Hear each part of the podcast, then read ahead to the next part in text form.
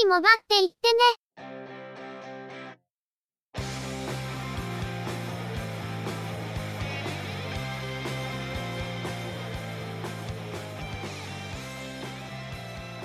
通信業界、モバイル、IT に関するニュースや話題を取り上げ、中の人が意見を述べたり、製品レビューまがいのことをしたり、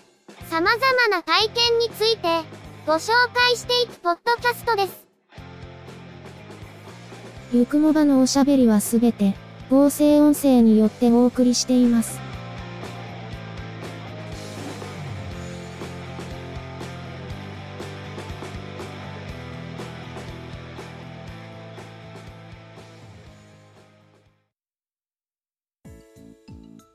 ゆくもば、第169回です。お届けいたしますのは、ネタを探してくるのが、中の人。そのネタをお話しするのは、佐藤ささらと、鈴木つづみです。ここ最近、スプラトゥーンやドラゴンクエストの最新作がリリースされて、SNS はあちこちその話題だらけです。しかし中の人は、どっちもあまり興味がなかったりするのですけど、単純に、どっちも対応ハードを持っていないだけなんですけど、それはそうと、以前少し話題にしたことがある、アニメ映画、心が叫びたがってるんだ、が実写映画になって公開されているんですね。私じゃない佐藤ささらが出ているという、あれだよね。公開を記念して、7月29日にアニメ版がテレビ放送されましたね。B アニメストアでも、7月8日から配信が始まってるんですよね。中の人は、この編集をしながら、テレビ放送の録画を見ているんですけど、今ちょうどボーカロイドのミントコと、チェビオのササラさんの歌声が流れたところで、これ本当に、監督と脚本が、あの鉄血のオルフェンズと同じ夫人なんでしょうかね。それは言ってはいけないやつなのでは。そういえば、アニメ版の田崎の中の人って、鉄血のオルフェンズのオルガの中の人と一緒なわけですけど、ちなみに、坂上の中の人は、ガンダムユニコーンのバナージの中の人と一緒ですね。主要登場人物の男子二人がガンダムの主役クラスってのも変な偶然ですが、ちなみに実写版で、坂上役はアニメ実写化ではおなじみの中島健人さん、田崎役は佐藤浩一さんの息子さんと、こっちはこっちですごい配役ですね。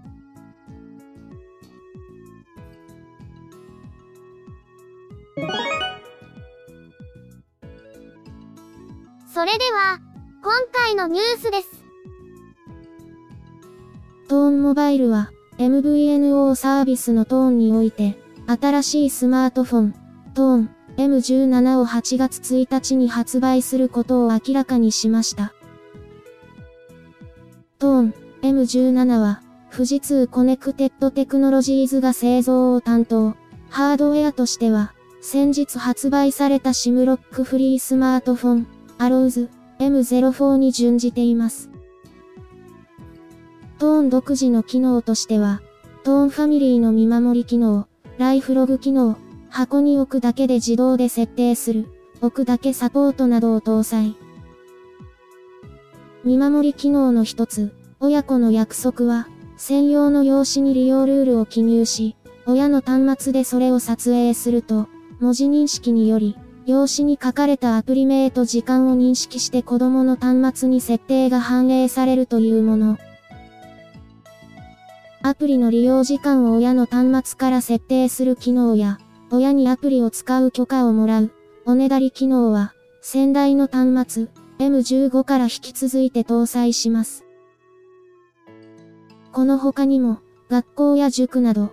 子供が特定の場所にいるときに、スマートフォンを利用できない状態にするジオロックという機能や、使用者が中学生未満の場合、22時から翌朝6時まで、端末にロックがかかり利用が制限される機能も搭載。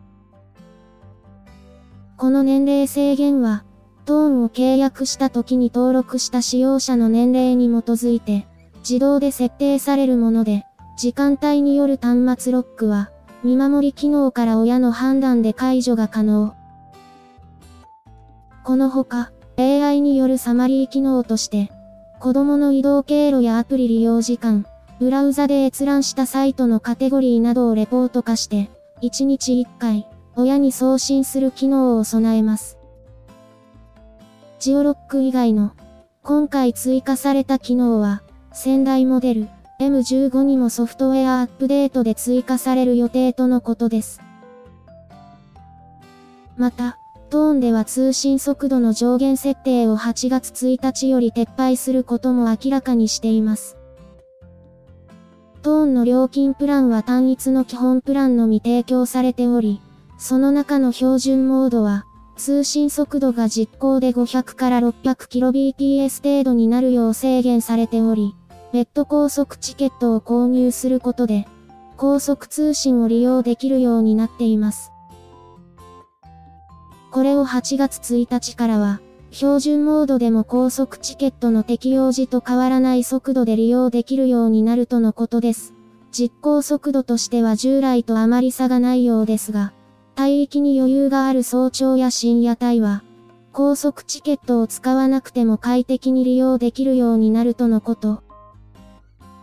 なお、標準モードでは、動画視聴やアプリのダウンロードはできないように制限がかけられているとのことで、この制限については存続し、今後高速チケットは、動画視聴やアプリのダウンロード時をする際に利用するものになるとのことです。トーンの新機種は、まさかのアローズ M04 のカスタマイズモデルでした。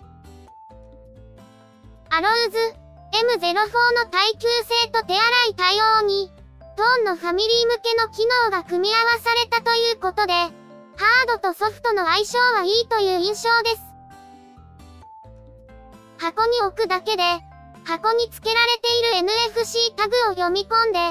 端末の自己診断や自己修復を行う、置くだけサポートは、先代から引き続き搭載されましたが、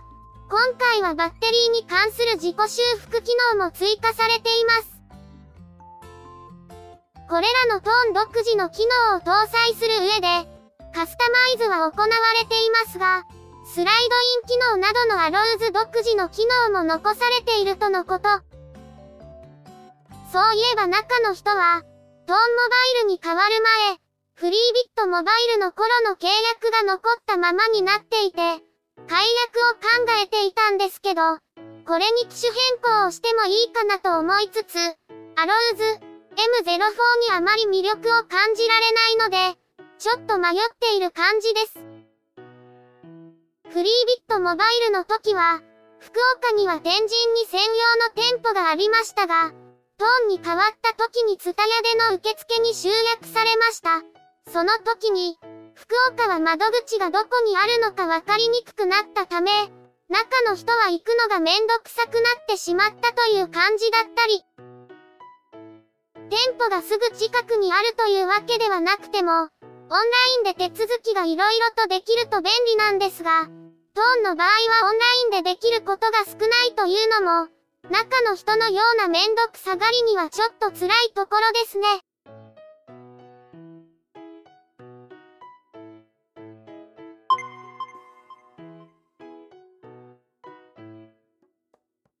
NTT ドコモは、今後発表される2017年秋冬モデルにおいて、夏モデルから追加された新しい料金プラン、ドコモイズの対象機種として1から2機種追加する見込みであることを明らかにしました。また、NTT ドコモの独自ブランドで、廉価なモデルとしてリリースされたものについても、秋冬モデルでの採用を検討中とのことです。ドコモウィズは、アローズ B、F、05J と、ギャラクシーフィール、SC04J の2機種が対象ですが、料金プランとしての人気は結構あるようです。秋冬モデルでは、さらに対象モデルが追加されるとのことで、どんなモデルが追加対象になるのかは気になるところです。また、ドコモの独自ブランドである、ものも次のモデルが検討されているようです。いずれにせよ、ミドルレンジモデルが中心となるでしょうから、ハイエンドモデルにしか興味がないという人にはあまり関係がないかもしれませんが、動向は気にしておきたいと思います。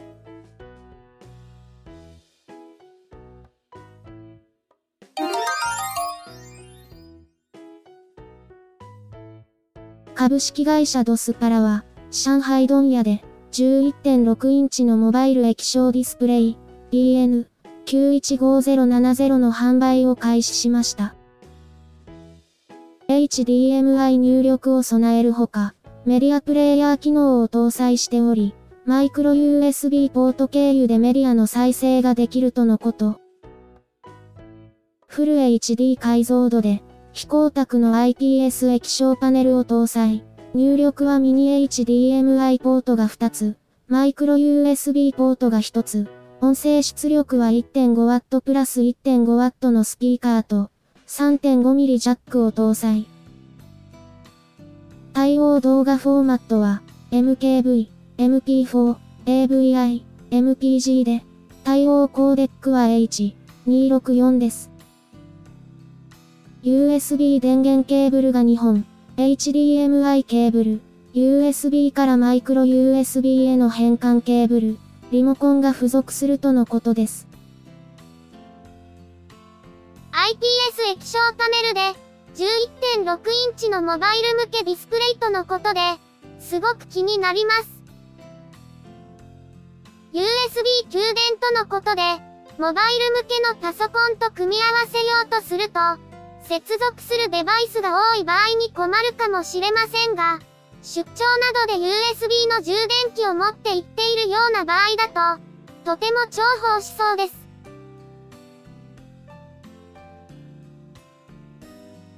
今回のニュースは以上です。途中で気がついたんですが、アニメ版の心が叫びたがってるんだ、の、田崎の後輩、山路って、中の人が鉄血のオルフェンズの三日月と同じ人ですよね。劇場公開の時期が、鉄血のオルフェンズの第一期と被るくらいですから、同じ時期に並走していたのかもしれませんね。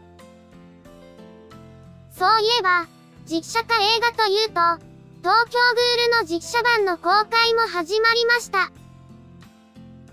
霧島東花役が、例の出家騒動を起こしたあの人という、あの映画ですか？作品のファンに、配役について聞いてみたい気もしますが、大泉洋さんが演じる、窓クレオだけは興味がありますね。窓上等をどう演じるのか、というか、あれを実写化できるのか、確かに大変興味深いです。昨年後半から今年にかけて、アニメ映画が豊作の年で、ここ最近、ブルーレイや DVD の発売ラッシュです。今月は、君の名は、来月は、劇場版カンコレ、再来月は劇場版ソードアートオンライン、オーディナルスケールの円盤が発売されるとのことですね。中の人は、カンコレと、ソードアートオンラインは予約してるみたいです。しかし、円盤も結構いいお値段なので、これも結構な散財ではあるんですけど。DVD ボックスとかに手を出したら、これくらいでは済まなそうなので、まだ傷は浅いのかもしれませんけどね。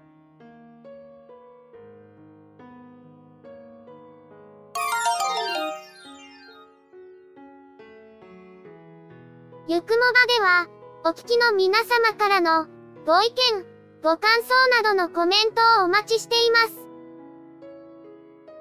iTunes、iOS のポッドキャストアプリからのカスタマーレビューの書き込みのほか、ブログ、Facebook ページへのコメントの書き込み、Twitter アカウントへのリプライ、DM、ハッシュタグ付きのツイートなど、様々な方法を用意しています。いずれの方法でも、いただいたコメントは、中の人はちゃんと目を通していますので、遠慮なくコメントいただけると嬉しく思います。また、いただいたコメントは、ゆくもばの中で紹介させていただければと思っています。ツイッターのアカウントは、at yukumoba、ハッシュタグは、シャープ yukumoba です。ブログ、Facebook ページなどは、番組名でググったら出てきますので、ぜひ、検索してみてくださいね。また、